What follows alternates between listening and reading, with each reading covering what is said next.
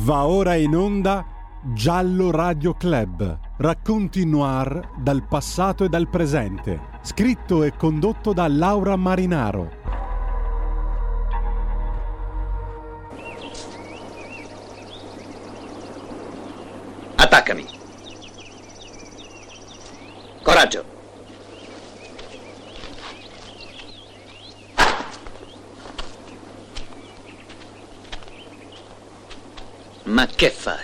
Stai scherzando? Ci devi mettere concentrazione agonistica. Prova ancora.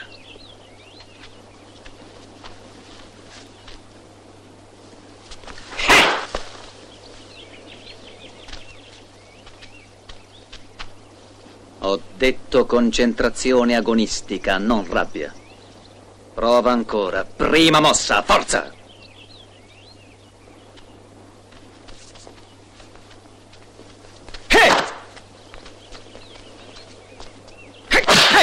Ecco, hai visto? Che effetto ti ha fatto? Lasciami pensare. No, caro, è inutile. È come un dito puntato in alto verso lo spazio. E non ti concentrare sul dito o perderai tutta la celestialità della scena. Hai capito? Non distogliere mai gli occhi dal tuo avversario, anche quando ti inchini. Ecco così.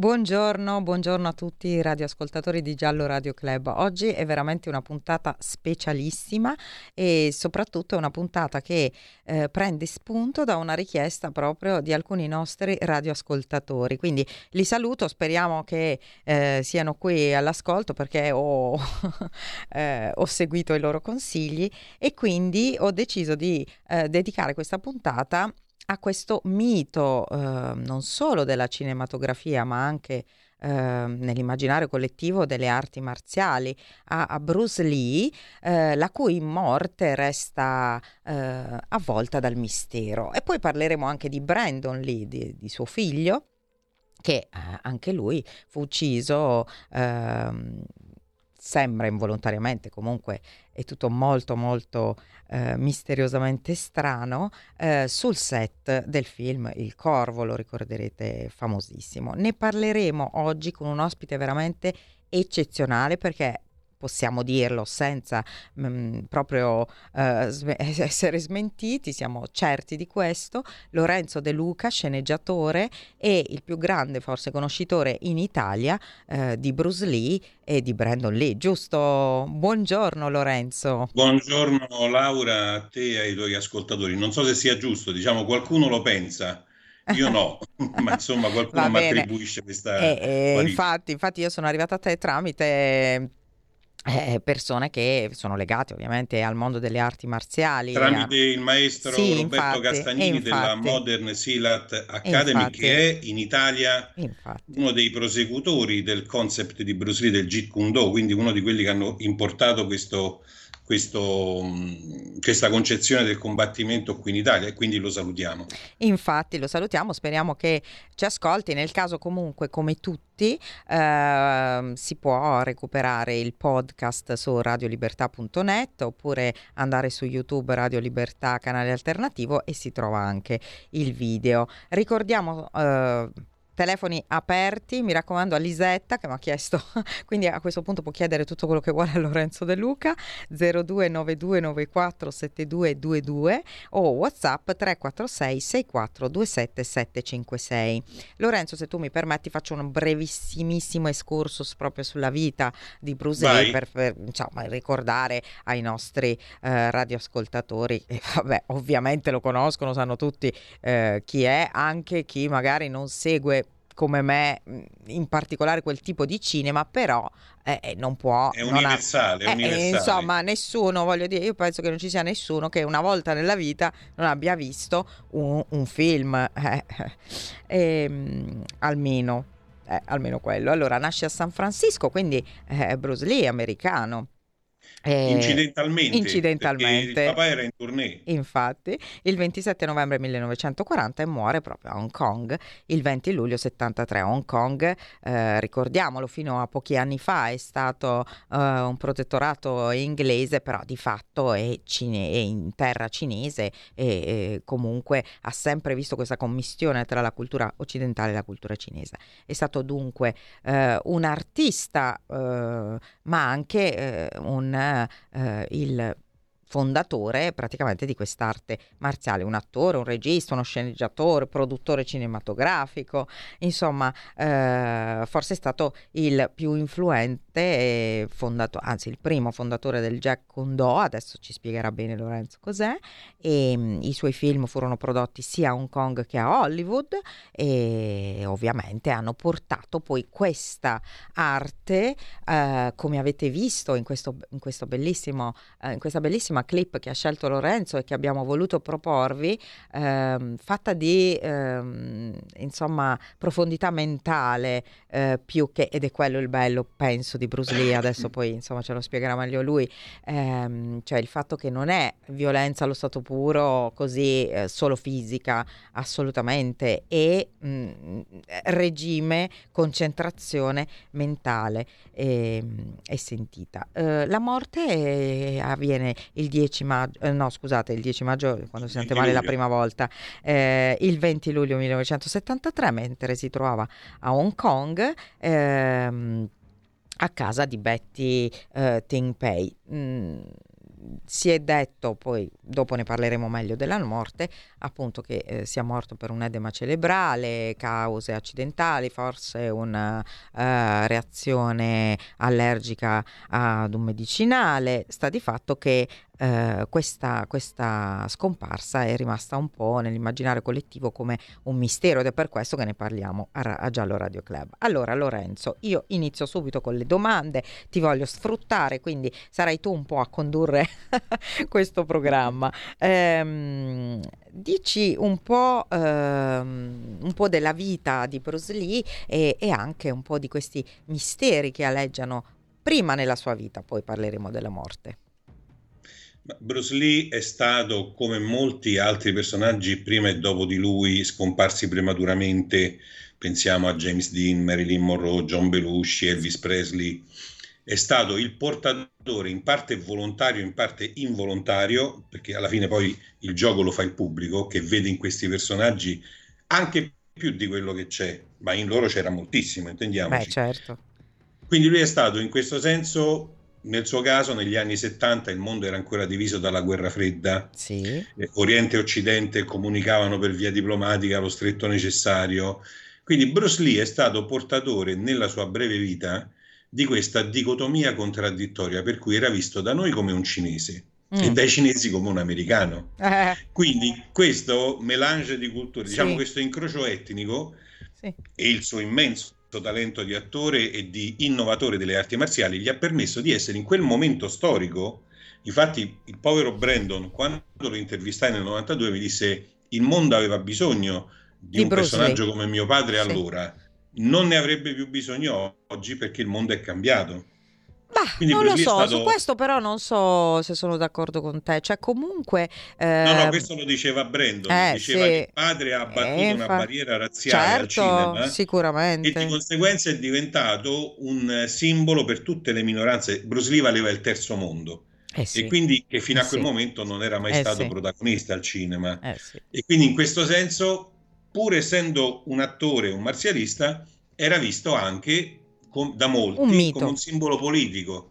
Sì, perché poi, vabbè, insomma, la Cina, eh, ricordiamo, insomma, che la Cina ancora oggi eh, influenza tantissimo. No, eh, ma la cosa paradossale, eh, scusa Laura, sì. perché mi hai ricordato una cosa importante sì. nominando la Cina, Bruce Lee era cinese, come tu hai giustamente detto, di Hong Kong, di Hong che Kong, era britannica. Attenzione, certo, certo. Quindi già lì... In Cina non lo conoscevano, in Cina lo hanno conosciuto solo nel 1980, certo. cioè sette anni dopo la morte, quindi praticamente rispetto a noi sono arrivati ieri mattina, perché poi in quel momento la Cina si è cominciata ad aprire, Infatti. morto Mao Zedong, eliminata la banda dei quattro, verso l'Occidente ma i film di Kung Fu erano, la Cina era l'unico paese che non li produceva e non li vedeva perché erano stati banditi dal regime comunista in quanto erano considerati pericolosi.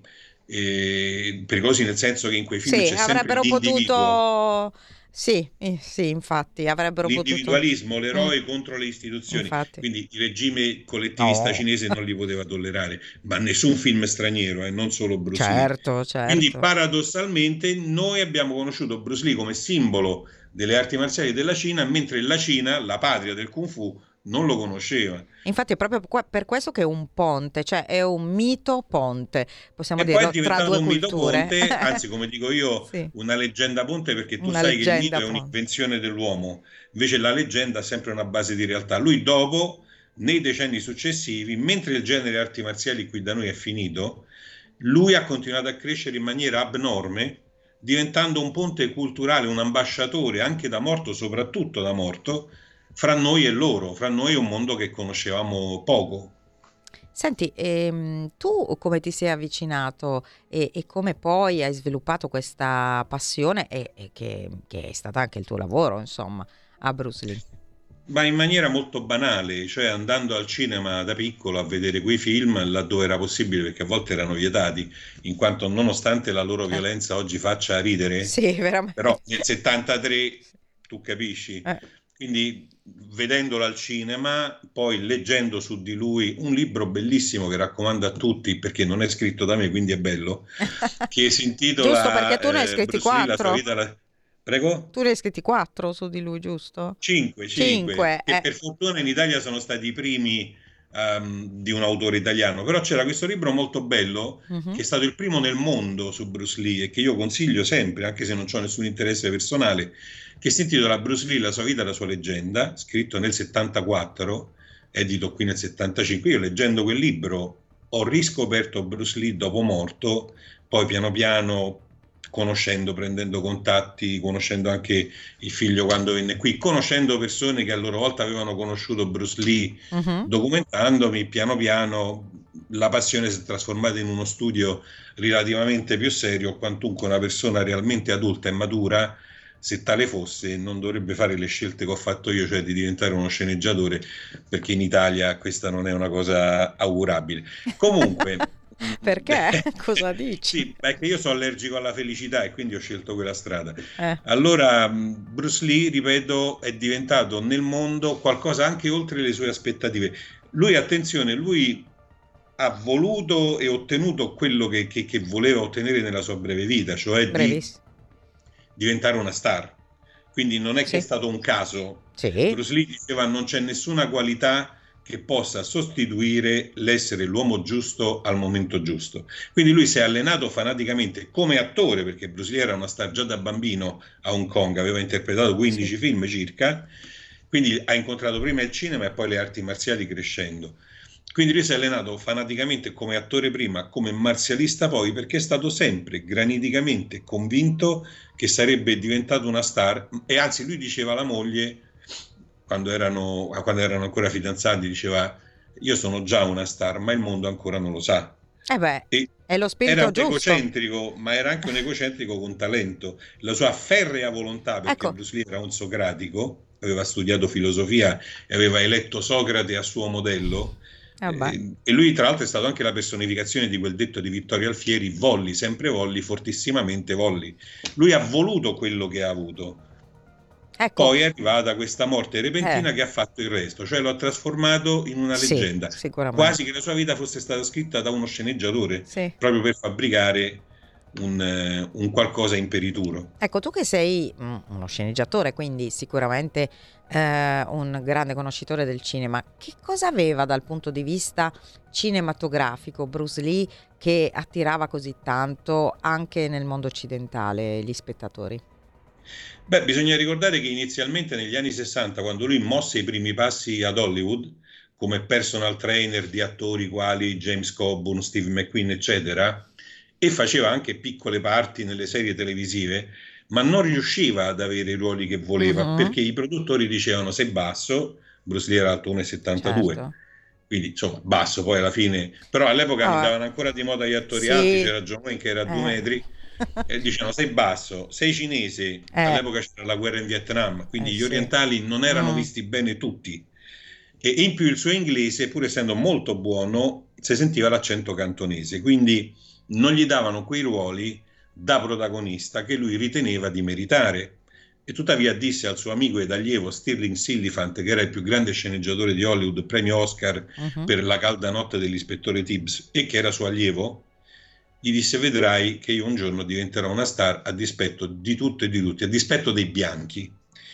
Quando poi di rimbalzo è diventato famoso a Hong Kong con i suoi quattro film d'arti marziali, anzi tre perché il quarto è uscito postumo, e questa cosa è ritornata a Hollywood a livello di sentito dire, uh-huh. ecco che gli medesimi, i medesimi produttori che non lo avevano molto considerato, la Warner Brothers, andarono a bussare e misero insieme una coproduzione che sarà poi quella della quale tu, uh-huh. eh, su mio suggerimento, hai mandato la clip, i tre dell'Operazione Drago, che sì. sancirà Bruce Lee nel mondo. Ma solo allora si sono accorti di avere rimandato, rispedito al mittente a Hong Kong, un grande attore, il quale, per tornare alla tua domanda, aveva quella qualità, parafrasando Shakespeare, era fatto di quella stoffa di cui sono fatti i sogni. Sì. Bruce Lee aveva quella qualità che avevano prima di lui eh, Toshiro Mifune, sì. ehm, James Cagney, eh, John Wayne, cioè quegli attori ma anche bravi, non è che non fossero dei bravi attori, ma che soprattutto avevano una magia, bucava, uno sguardo, sì, una, sì, un carisma, sì, un carisma che bucava lo schermo e saltava a pie pari le barriere linguistiche e culturali linguistiche, e quindi comunicava col pubblico di, tutto il mondo, indipendentemente dal fatto che fosse cinese. Dopodiché il fatto che fosse anche cinese, perlomeno a livello di Leso. tratti somatici, lo ha aiutato anche a acquisire quella, quel senso di rivalsa da parte delle comunità etniche, le minoranze etniche che al cinema non erano mai state rappresentate o se lo erano nei film di Hollywood lo erano in chiave negativa. Eh beh, ricordiamo anche che la comunità cinese negli Stati Uniti, soprattutto in alcune città eh, grandi come San Francisco, eh, Los Angeles e New York, è enorme ed è sempre stata enorme, è stata una delle comunità più per cui Infatti come l'hanno accolta loro? Come l'hanno accolta loro? Considerazione eh. perché noi stiamo andando a braccio, e eh, lo dico agli ascoltatori. Sì. Andiamo, è una chiacchierata informale. Penso che l'abbiano capito.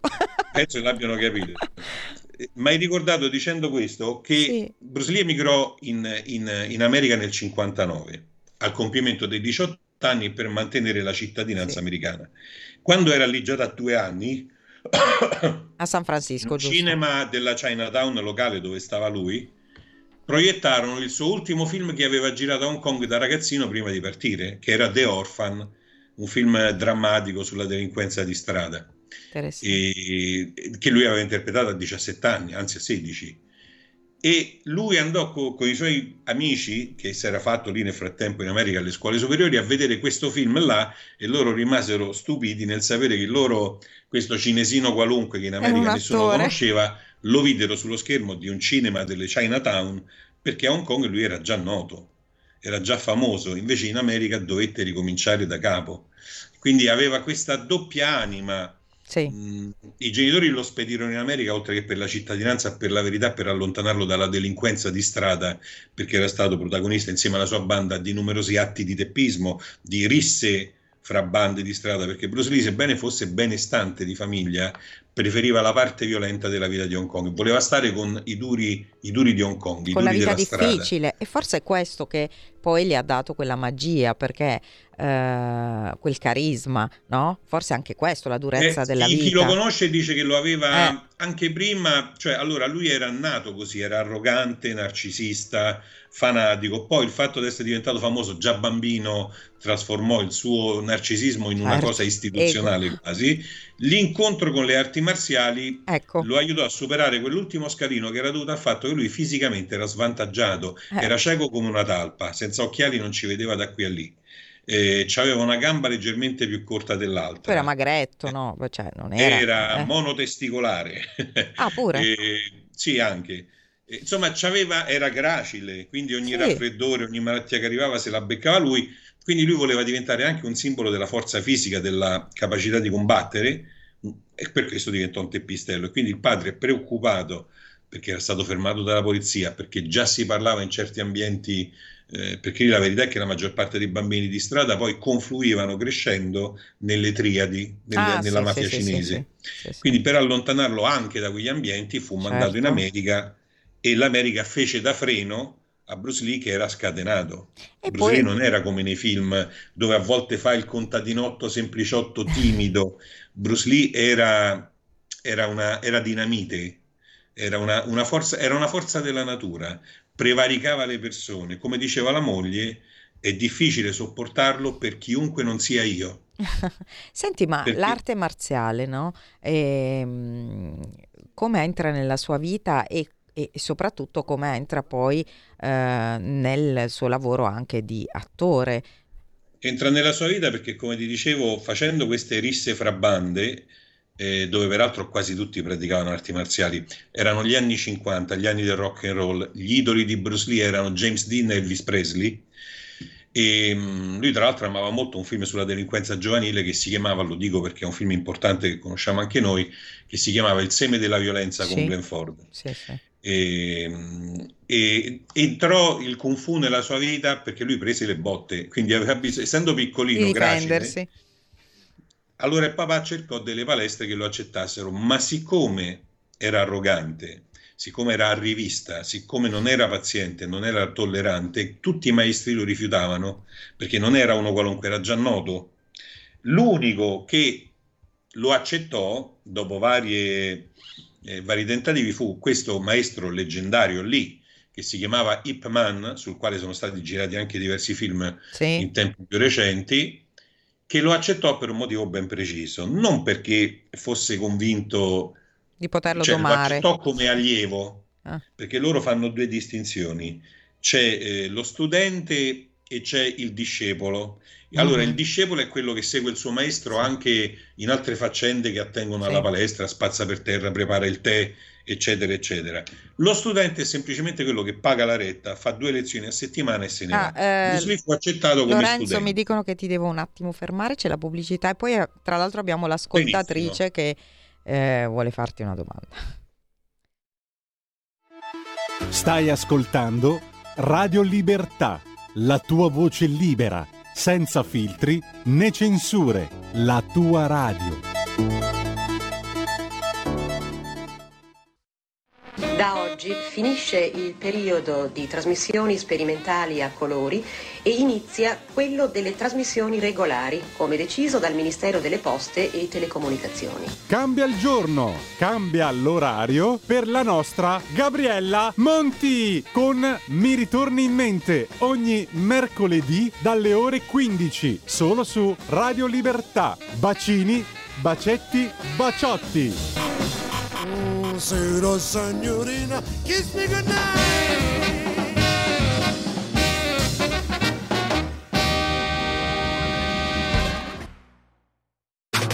Stai ascoltando Radio Libertà. La tua voce libera, senza filtri né censura. La tua radio.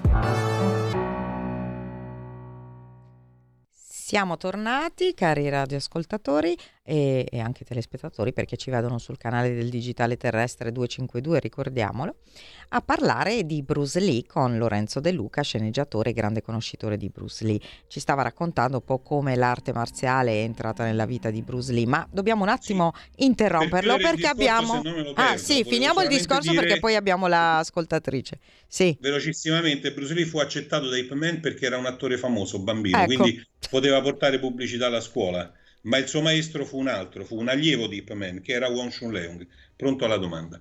Ok, Vai Lisetta, buongiorno. Eh, buongiorno a tutti. Hai visto che ti abbiamo ascoltato? No, più che domande perché so già più o meno la sua storia. Volevo solo aggiungere, se non mm. vi dispiace, che Bruce Lee era nato a San Francisco, quindi era americano sì. e come tale avrebbe dovuto sostenere il servizio militare.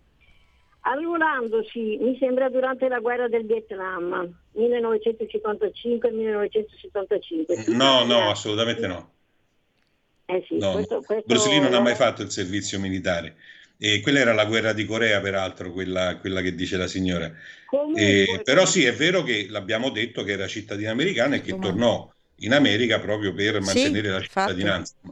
Fu riformato. Allora, allora io termino dicendovi come è morto allora Bruce Ora, ora parliamo Perché... della morte Elisetta, aspetta, stiamo ancora alla ecco. vita. Era, Finiamo la vita e poi parliamo della... Che... È certo che ne parliamo, Lorenzo adesso ci dirà tutto sulla morte di Bruce e anche di Brandon. Eh, grazie Elisetta, adesso ti rispondiamo. Eh, c'è un'altra domanda invece su WhatsApp. Gianluca da Milano chiede: È vero che Bruce Lee intraprese profondi studi sulle arti marziali, ma anche a livello mistico e monastico, Lorenzo? No, assolutamente no. Queste sono sciocchezze che circolano in rete dove ci sono molti video, soprattutto stranieri, mm. che attribuiscono a Bruce Lee dei poteri soprannaturali, mm. ma in realtà sono video fatti da, chiedo scusa, da imbecilli per captare eh, col sensazionalismo l'attenzione, perché in realtà Bruce Lee stesso diceva il kung fu, come ogni ar- altra arte, non è, non è, che un'espressione dell'essere umano, non c'è nulla di... di Devi solo trovarlo dentro, no? Eh? Sì, eh. non c'era nessun misticismo, nessuna, sì. mo- nessuna cosa monastica. Dissero anche che aveva studiato con un maestro Shaolin in Cina, ma in realtà Bruce Lee in Cina non ci ha mai messo piede perché era chiusa agli stranieri la Cina, quindi queste sono, sono sciocchezze, ma in rete se ne trovano tante. Eh, eh lo so, che... ma non solo su Bruce Lee. Eh. Che è la ancora gente, vivo. La gente non è, non, non, non, è, attenta, cioè non legge abbastanza, non legge abbastanza. Infatti ma... è sempre meglio leggere i libri che non guardare Bravo. i video su, su o eventualmente anche i giornali accreditati di un certo tipo. O accreditati, ma o ascoltare noi, ascoltare noi. Potete ascoltare noi comunque. Benissimo, allora dopo aver risposto a queste due domande eh, veniamo alla morte a questo punto e quindi rispondiamo anche a Lisetta. Eh, raccontaci un po' eh, perché, ehm, un po' com'è andata e perché c'è questo mistero intorno a questa morte, se veramente c'è un mistero. Allora, il mistero purtroppo c'è ed è dovuto al fatto che le indagini, l'inchiesta fu condotta con dei buchi grossi come, come sempre, come sempre diciamo. Come eh. sempre, eh. parliamo pure di 50 anni fa, eh, sì. la tecnologia forense, insomma tutte certo. queste cose erano sicuramente meno sviluppate di oggi, però il mistero nasce da un motivo ben preciso. Mm, oggi, oggi qualcuno dice sei cospirazionista, in realtà si chiama buonsenso e cioè mh, Bruce Lee, quello che desta il sospetto soprattutto col senno di poi, è che è morto esattamente pochi giorni prima di tornare in America dove si ecco. sarebbe stabilito, anzi ristabilito definitivamente e dove un mese dopo uscirà il diritto dell'operazione Draco, per cui voleva tornare a Hong Kong solo strettamente per ragioni di lavoro perché pare avesse confidato a chi gli era più vicino di non, senti, di non sentirsi più al sicuro, cioè che a Hong Kong c'erano persone che ce l'avevano con lui, il che è vero, tutti gli attori, i personaggi hanno sempre dei detrattori. ah, beh, sicuramente, sì, sì, sì. Il fatto che sia morto pochi giorni prima di ripartire è questo che desta il sospetto. Mm. Dopodiché, un'altra cosa, la menzogna detta dal suo socio Raymond Cho ai giornalisti nelle prime ore, è morto a casa accanto alla moglie, invece poi un giornalista scoprì il foglio di via dell'ambulanza, era morto a casa di questa sì. tra virgolette attrice nota per uso di droghe, alcol e Infatti. frequentazioni con le triadi nel suo letto. L'autopsia è stata eseguita tre giorni dopo la morte perché Bruce Lee è morto di venerdì sera, l'hanno eseguita lunedì. Quindi, Scusa, secondo eh, fu anche, oh, ci, fu anche rit- prima, ci, fu anche un ritardo nei soccorsi, cioè nel senso che lei eh, chiamò tardi. Eh, secondo l'autore di quel libro eh. esistono segreti di erboristeria cinese, veleni non riscontrabili in un'autopsia eseguita tre giorni dopo, soprattutto, come stavo per dire tu, meno male che l'hai anticipato, allora, se uno viene a casa tua, Laura, mm, un personaggio mm. famoso e accusa un malore, tu qual è la prima cosa che fai? Eh, chiamo subito il 118. Non eh. aspetti un'ora e mezza. Eh, che ovviamente allora, era già bello, mo- bello che è morto. La persona nella cui casa Bruce sì. Prima ha chiamato la moglie e il fratello, cioè la moglie di Betty, eh, scusa, la mamma di Betty Timpei e il fratello di Betty Timpei. Cioè prima ha chiamato i propri familiari per farsi confortare perché... Mi ricorda qualcuno, lo sai? Ecco. qui, ecco. A, qui chiam... vicino alle parti tue. Eh, eh, poi purtroppo. ha chiamato eh, il socio di Bruce Lee, Raymond Cho, che li aspettava sì. al ristorante. Raymond Cho è tornato, sì. non esisteva il teletrasporto, quindi ci avrà messo del tempo. Poi non riuscendo a svegliarlo, perché stava nel letto di Betty, chiamarono un medico generico, il medico delle star, che tutti lì conoscevano, i personaggi dello spettacolo, che cercò di rianimare Bruce Lee, altro tempo perso. Dopo più di un'ora, sì. forse un'ora e mezza, qualcuno dice anche due, si sono decisi a chiamare l'ambulanza, ma neanche dall'ospedale più vicino che distava a 500 metri si poteva andare a piedi a chiamarli, ma dall'ospedale più lontano, perché come dirà poi il dottore all'inchiesta, quando appunto gli dissero perché ha chiamato e lui rispose, beh, tanto ormai non si svegliava più, per me non, il fattore tempo non aveva più importanza. Infatti è scritto giunto deceduto, no? Su, sul, sul... È morto dead on arrival, morto ah. all'arrivo. Viceversa, eh sì. la prima volta che ebbe quel malore, ammesso che si sia trattato di quello, eh. il 10 maggio, un paio di mesi prima, infatti. è stato soccorso in mantinente. Sì lo hanno salvato tirandolo sì. proprio per i capelli, somministrandogli perché avevano notato che gli si era gonfiato il cervello sì. con le lastre, le radiografie. Quindi gli somministrarono una sostanza il mannitolo, mannitolo per ridurre sì. il gonfiore e piano piano nei giorni si riprese, fu soccorso subito. Sì. E là invece hanno tardato più di un'ora a chiamare l'ambulanza e quindi sono sorte tutta una serie di teorie, uh-huh. ultima non, e non ultima, in realtà la più clamorosa, la più clamorosa, questa non la sa praticamente nessuno, io l'ho scoperta a Hong Kong quando sono andato lì tanti anni fa a, fa, a fare un documentario. All'inchiesta che è seguita la morte di Bruce Lee sono stati ascoltati tutti, tutti, un altro po' pure il giardiniere, tranne l'ultima persona ad averlo visto vivo, cioè Betty Timpei, che no, non è mai veramente? stata ascoltata dal gran giurì, Pazzesco. perché a un certo punto si alzò in piedi il presidente Egbert Tung e disse abbiamo tutti gli elementi che ci servono per concludere l'inchiesta, non ci serve di ascoltare la signorina Betty Timpei, che stava nell'altra stanza. E i giornalisti furono scandalizzati perché dissero ma come, ma, ma come? almeno per pro forma testimone oculare ripeterà magari le stesse cose che sappiamo certo. ma la vuoi interrogare sì, davanti sì. a tutti perché la stampa era andata lì eh certo. Invece l'ultima persona che, che, ha visto io Bruce Lee non è stata mai sentita, non è stata neanche avvicinata dalla polizia perché non si poteva avvicinare, perché era circondata, c'era un cordone degli uomini delle triadi. Tutto quello che noi sappiamo sulla morte di Bruce Lee è perché Betty Timpei lo ha scritto su un foglietto di quaderno, lo ha affidato al suo avvocato, il suo avvocato lo ha dato alla, alla, agli inquirenti. E questo è tutto quello che, che hanno fatto cioè non l'hanno nemmeno interrogata eh, nel Niente, momento? Perché, nel e, momento? E qui sorsero poi i giornalisti dicevano è, è, ovvio perché siccome la signorina è eh beh, certo. tossica, alcolista, pare che certo. non fosse un'aquila, cioè una che poteva cadere facilmente in contraddizione se messa sotto torchio. Quindi hanno evitato di... Qual- mm. le male lingue, i malpensanti hanno detto forse è arrivata qualche telefonata dall'alto e gli hanno detto quella non la dovete sentire perché avevano paura che crollasse, mm. come in realtà può darsi anche di no. Però la verità è che questa cosa clamorosa, ma basta già questa a creare un mistero. Senti, ma, ma perché? Se, sì, dimmi. Perché nessuno poi ha voluto, mm, non so se si può poi come da noi, cioè fare una revisione, visto che siamo in periodo perché di revisione. Statisticamente parlando, Hong Kong aveva il, corpo, il secondo corpo di polizia più corrotto al mondo dopo ah. quello di Los Angeles. Tutti i poliziotti, il 95, insomma una cifra spropositata, erano sul libro paga delle triadi, si arruolavano per quello, per prendere due stipendi, quello ufficiale e quello ufficioso. Quindi, e questo valeva anche per molta magistratura. Inoltre devi considerare, dobbiamo considerare una cosa che a noi oggi sfugge perché non eravamo nati o, o eravamo piccoli come nel mio caso, Hong Kong era una polveriera. Hong Kong era una città dove ogni due per tre scoppiavano rivolte, sì. perché c'era, era una città cinese ma non, senza essere comunista, c'era chi voleva rimanere sotto il protettorato britannico, certo. c'era chi... C'è ancora oggi. Quindi, ancora oggi. Eh. Quindi le autorità all'indomani della morte di Bruce Lee, quando scoppiarono i tumulti in piazza e centinaia di ragazzi si riversarono nelle strade e ci furono scontri con la polizia perché volevano sapere di cosa era morto, sì. sono stati fatti funerali che ancora neanche si sapeva.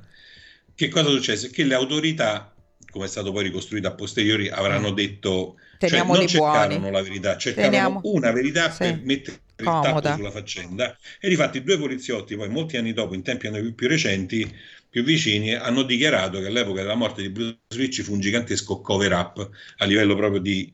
perché avevano già talmente tanti guai eh, che sì. anche delle rivolte nelle strade per colpa di Bruce Lee, quindi se trovate una verità, eh sì. la verità poi magari, magari, sarà stata effettivamente quella, cioè gli è andata di traverso un'aspirina, magari è stato anche quello, perché può succedere che un'aspirina sì. che non fa effetto, l'equagesi, certo. la fattispecie della quale erano state vendute un milione di copie, di, di, di flaconi, e non aveva avuto, per quello che si sapeva, effetti collaterali avversi su nessuno, uno su un milione, Bruce Lee ci muore. Quindi può assicurare che sia stato quello. Vabbè. Però permetti che qualche eh. dubbio c'è. Insomma. Senti, ma è oggi... Un dottore, scusami, un dottore parlò di avvelenamento cronico. Un ah, dottore americano ah, che ecco. esaminò i referti, tu parlavi di revisione, eh, disse possiamo escludere l'avvelenamento acuto, cioè che io ti faccio sì. una dose e te ne vai. Sì ma non possiamo escludere l'avvelenamento cronico, ossia che piano Qualcosa piano, che perché per... di fatto Bruce Lee quando tempo. stava a Hong Kong stava male, deperiva, disidratava, basta guardare la sua forma fisica nell'ultimo film, era avvizzito. Sì, sì. Quando stava in America, cioè fuori dal suo giro usuale, stava bene. Qualcuno ha invocato le droghe. Sì, è vero, Bruce Lee negli ultimi due anni consumava occasionalmente anche droghe, ma di fatto nell'autopsia tutto ciò che hanno riscontrato è stata l'aspirina e una dose irrisoria equivalente sostanzialmente a uno spinello no, di cannabis non, masticata. Ovviamente non uccide nessuno. E, che, e infatti il più grande esperto di droghe eh. del, di allora del mondo, il professor Tir di Scotland Yard, disse all'ospedale di Hong Kong che voleva attribuire la morte alla droga perché non sapevano spiegarsi come mai gli si era gonfiato il cervello e era morto da neurisma. E lui gli disse: Voi non vi potete permettere di attribuire la morte alla droga perché, perché, sarebbe come dire che Bruce Lee, il giorno che è morto, ha bevuto una tazza di tè molto forte. Qualcuno è mai morto per il tè? Dice: eh, Quindi, no. se voi lo fate, io vi smentisco perché io sono un'autorità. Lui aveva fatto 20.000 autopsie, tra cui Jimi Hendrix, quindi era ah, il massimo beh. luminare al mondo. Se Bruce Lee fosse morto di droga, lui era il primo che lo avrebbe certo, notato. Certo, Quindi certo. i misteri ci sono. Eh, i misteri ci sono, ma appunto, ripeto, oggi, eh, dopo così tanto tempo, non si potrebbe in qualche modo tentare di riesaminare, c'è qualche reperto o non lo so, eh, dall'autopsia fare un altro tipo di analisi sull'autopsia? Sì, ma quello come sai dovrebbero volerlo le eredi, eh, cioè certo. la moglie la, che si è risposata altre due volte e la sorella che ha fondato su certo. Bruce Lee, la figlia di Bruce Lee Shannon, quindi la sorella di Brandon, che ha non fondato mai... la Bruce Lee Estate per gestire l'immagine del padre, ma certo. siccome Bruce Lee rende più da morto che da vivo, secondo me non hanno interesse a farlo. Rende più anche con domani, il mistero della morte. Rende più ancora. Secondo domani se ci sarà una flessione nelle vendite, nel merchandising, allora, magari sì. daranno l'autorizzazione a fare una mm. riapertura delle indagini, perché pare, mm. pare, a me non lo disse, ma pare perché io con Brandon non ho avuto l'arroganza o la sfacciataggine ecco, di infatti dirti... volevo parlarti proprio di Brandon adesso, e visto che Noi tu l'hai visto come è morto tuo padre, perché no, certo. sono domande indelicate, no. però pare che lui, e sua nonna Grace, cioè la mamma di uh-huh. Bruce Lee, e lo zio Robert, il fratello minore di Bruce Lee, che aveva anche un altro fratello e due sorelle, pare che loro non fossero mai stati convinti della tesi ecco. omicidiaria, ecco. eh, della tesi incidentale. Okay della disgrazia. E questa cosa è testimoniata pure dal fatto che lo stesso Robert, in un'intervista che io ho visto alla TV americana, quando gli fanno sta domanda, dice eh, il referto dice quello, noi dobbiamo stare al referto, certo. però in effetti con chiunque ho parlato è sembrato un po' strano. Dice e non dice, è sì. più, più, sono più interpretabili i silenzi che le parole. Hanno paura di qualcuno. Probabilmente sì, ma è una paura, anche comprensibile. Allora nel 73 Linda sì. rimane con la morte di Bruce Lee, è una ragazza di 27 sì. anni con due figli piccoli da crescere, scappa da Hong Kong, proprio scappa, sì. e prima di lasciare Hong Kong dice altra cosa sospetta, fa una conferenza stampa e non si sapeva ancora che Bruce Lee mor- era morto perché si è saputo solamente due o tre mesi dopo. Lei dice voglio assolutamente rendere chiaro a tutti che non ritengo nessuno responsabile della morte di mio marito, che non c'è nessuna responsabilità, che è stata una disgrazia. Quando ancora certo. non si sapeva nulla, una escusatio non petita, sì, e questo sì, fece sì, pensare molti che stesse lanciando un messaggio a chi di dovere della eh, serie io non voglio non vi rompo le scatole. voi lasciatemi in pace. Non vi rompo le scatole. E se ne è ritornata in America. Veniamo dunque a, a Brandon, eh, anche la sua vita, eh, purtroppo anche la sua vita breve, eh, poi terminata con un mistero. Insomma, eh, mitico interprete del corvo, figlio di Bruce, appunto nato a Auckland, in, um, Auckland del, non Au, Auckland in Nuova Zelanda, ma Auckland in California nel 65, vive a Hong Kong appunto Uh, un po' con il padre, poi ne, a vent'anni più o meno arriva negli States e mh, mm, anche lui, uh, diciamo, mh, in un modo o nell'altro intraprende la carriera cinematografica fino a quando nel 93 viene scelto per interpretare questo film di Alex Proyas e, uh, e purtroppo muore sul set. Cosa celava la sua vita e la sua morte? Cosa cela la sua vita e la sua morte purtroppo lo sanno solo i morti eh, ripeto, da quello che io so, ma sono voci perché io quando l'ho incontrato ci ho parlato di cinema perché era uscito in Italia, certo. stava uscendo in Italia un suo film e quindi abbiamo parlato di quello. Poi ci siamo visti altre due volte, sempre in quei, in quei pochi giorni che è stato qua. Eh, però la, il fatto è che Brandon è, è, cresciuto, lui aveva otto anni quando il papà è morto, quindi sostanzialmente poi sono tornati no. in America, sì. quindi lui è cresciuto mentre man mano cresceva anche in America la leggenda del padre.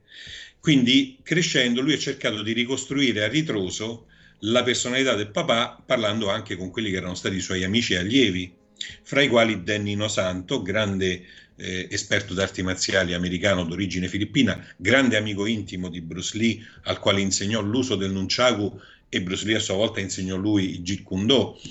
E, e, tra l'altro Danilo Santo diceva, e questo me lo ha fatto sapere proprio il maestro Roberto Castagnini sì, della Modern bravo. Silat eh, Kali Academy di Roma, che secondo Danilo Santo Brandon Lee era potenzialmente molto più forte del ah, padre. ecco, infatti ti volevo proprio chiedere questo, sì. Ma non gli interessavano le arti marziali ah, da quel punto di vista, okay. da, dal punto di vista della divulgazione. Sì. Brandon voleva, così mi disse, diventare un attore a 360 gradi e mi fece l'esempio di Gary Oldman, Robert Duval. Beh, era molto bello, eh.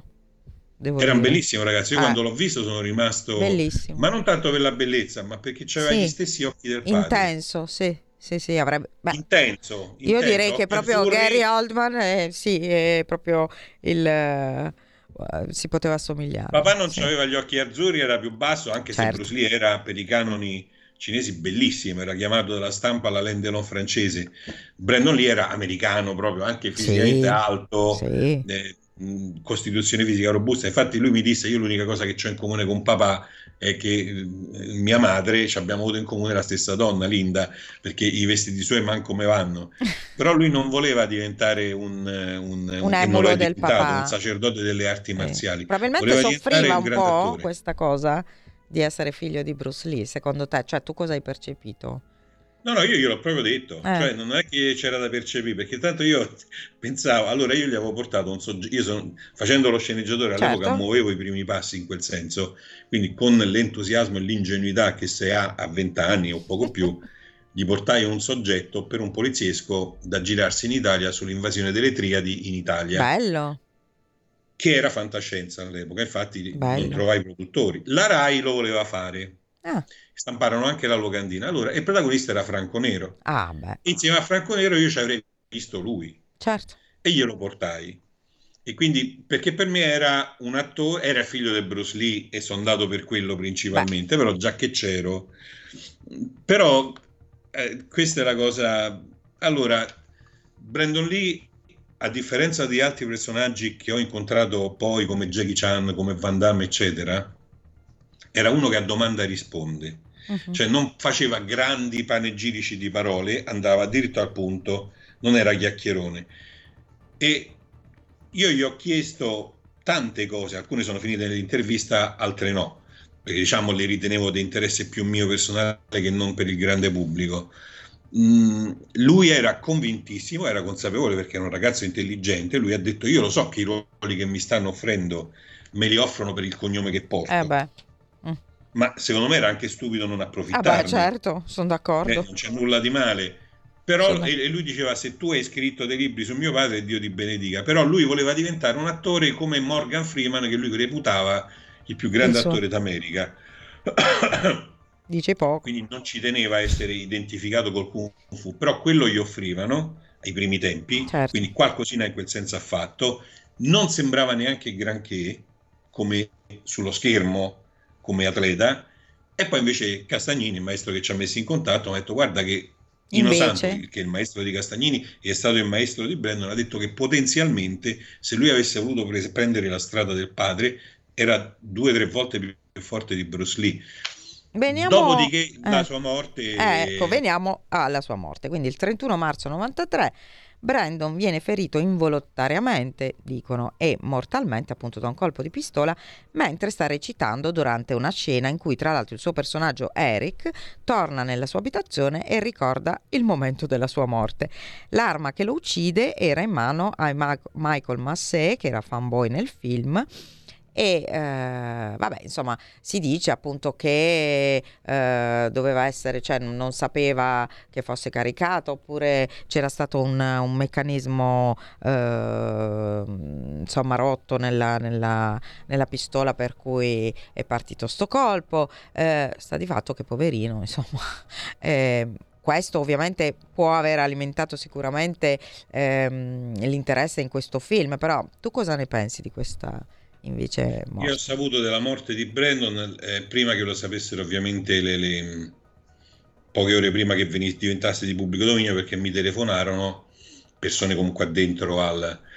E la prima cosa che mi hanno detto a me al telefono, mi ha detto è morto perché è andato male un effetto speciale, probabilmente il sacchetto, perché loro quando fanno le scene eh, del sangue che esplode, sì. hanno addosso una vescica sì. controllata da remoto che viene fatta esplodere elettronicamente. Sì elettricamente. Allora, la prima cosa che mi disse da me al telefono probabilmente è andata male, c'aveva questa cosa addosso che l'esplosione è stata troppo forte eh, sì. e l'ha sventrato. Poi piano piano sono uscite fuori tutte le altre cose. Alla fine si è saputo, però anche qui ripeto, eh, quelli che vengono chiamati cospirazionisti dagli storditelli che fanno anche video sulla morte di Brandon Lee dicono ecco come è morto Brandon Lee, non c'è nessun mistero. In realtà gente che non era neanche nata all'epoca non ha mai aperto un libro, non ha mai...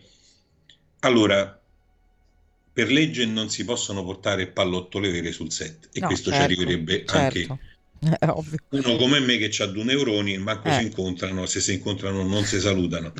Quindi già questa allora, Stiamo quasi per terminare, quindi andiamo al punto, sì. Sinteticamente, eh, Brandon Lee è stato ucciso dall'ogiva di un proiettile, vera. Sì. E questa ogiva, secondo quanto ricostruito poi, siccome non c'è stato un processo, perché anche qui le eredi hanno preferito l'accordo economico eh, extragiudiziale, prendere i soldi subito, non andare a processo, quindi accettare la verità fornita dalla controparte che aveva tutto l'interesse a scagionarsi e la verità fornita dalla controparte è che, lo so, farete, ma io ve la devo, il tempo è poco, cercherò di sintetizzare, ma in realtà è complessa. In un film da 13 milioni di dollari finiscono i soldi per la, le pallottole a salve. Eh, loro non sapendo come girare, siccome era notte, eh, il maestro d'armi Jeff Imata si ricorda cioè questa qui è la trovato scusa. casualmente sul set un caricatore pieno di munizioni. Siccome i tempi di lavorazione erano strettissimi, si dimentica di denunciarla alla polizia, lo mette da parte in camerino, dice se no finisce in mani sbagliate. Giorni dopo sono a corto di pallottole, loro usano le pallottole a salve che sono vere, ma hanno mm, certo. diciamo mezza carica di polvere da sparo e, e non hanno l'ogiva, quindi fanno solo boom, e poi hanno le cosiddette dummies che sono pallottole intere ma senza polvere da sparo, servono per le inquadrature in dettaglio. Loro le hanno finite le dummies, allora lui che fa il genio insieme agli armieri, il maestro d'armi, sega le pallottole vere che hanno trovato incidentalmente sul set, toglie la polvere da sparo, riattacca la punta, girano la scena che devono girare, poi nel rimuovere le pallottole gli armieri si scor- cioè non notano eh beh, che certo. una di queste ha perso la punta, eh sì. che rimane incastrata nella pistola. Giorni dopo sì. devono girare la scena della morte di Brandon eh, Lee, c'è. fanno tre chuck, i primi due non succede niente, al terzo parte l'ogiva che era rimasta incastrata prima, propulsa dalla pallottola a salve che è stata innescata dopo. Cioè, la fantascienza. Un in, un, e qui chiudiamo un giornalista investigativo americano, Gas Payne, ha scritto anche un libro e non è stato querelato, ha ricostruito questo incidente con l'aiuto di un armiere, certo. sparando due volte ad un sacco, ricostruendo le stesse modalità di stanza, calibro sì. e tutto. La pistola era una Magnum, adesso non ricordo il calibro perché andiamo di corsa. ha sparato due volte. La prima volta la pallottola ha fatto ping sul sacco e poi è caduta a terra, non è penetrata perché non, era come tirarla a mano. E la seconda volta non c'è neanche arrivata, è uscita dalla canna e è caduta giù perché non c'era modo che una, una, un'ogiva messa dentro una canna con un proiettile che fa boom partisse se, se non è attaccata al proiettile. Quindi ma, lui sostiene ma, che sia stato un omicidio. Le cause ma, dell'omicidio sì, le, sì, le possiamo sì. supporre, ma non le sapremo mai. No. Si dice che Brandon Lee avesse voluto volesse riaprire le indagini sulla morte del padre dobbiamo... e che siccome le triadi, le medesime che sarebbero dietro la morte del padre, condannano fino alla settima generazione, Infatti, quindi questa lui potrebbe ha fatto essere... fine là. Ultima cosa abnorme, Brandon è morto esattamente come moriva il personaggio, tra virgolette, perché non era lui di Bruce Lee nel film postumo L'ultimo sì. combattimento dicendo che lui viene sparato sul set. Lì sì. era finzione, qua era realtà. Eh sì, Ora, ed è proprio tutto che questo che... La, la, vita abbia imitato la, la, l'arte, però l'ha imitata in una maniera che se è un incidente, proprio allora è vero che, che la sfiga ci vede benissimo. Senti Lorenzo, purtroppo dobbiamo chiudere, però io credo che ci possiamo dare anche un altro appuntamento per approfondire ancora e magari anche quegli altri personaggi di cui parlavi. A questo punto possiamo eh, anche mh, inaugurare un filone legato ai misteri eh, del cinema, no? De- dei grandi eh, protagonisti del cinema. Sono, Dai, facciamolo insieme, risentiamoci. di attori del eh. Kung Fu morti giovani in circostanze anche più drammatiche e misteriose, alcuni addirittura spariti ecco, scomparsi. Quindi, Bruce Lee era la punta dell'iceberg. Direi di... Chi volesse può trovare, lo dico così, sì. io ho un canale tematico su YouTube, Infatti, Dragonland, Dragonland, parla di questo. Sì. E eh, venitemi a trovare, iscrivete e ci facciamo due chiacchiere. Bravo. E per chiudere, eh, volevo darvi appuntamento eh, a mercoledì prossimo Mm, parleremo probabilmente di uno dei misteri, di una delle scomparse più eh, incredibili d'Italia, di cui si parla ancora oggi, però non vi anticipo nulla e niente, buona giornata e buon giallo a tutti. Grazie, grazie Lorenzo. Grazie della chiacchierata, arrivederci. Alla prossima. Avete ascoltato Giallo Radio Club.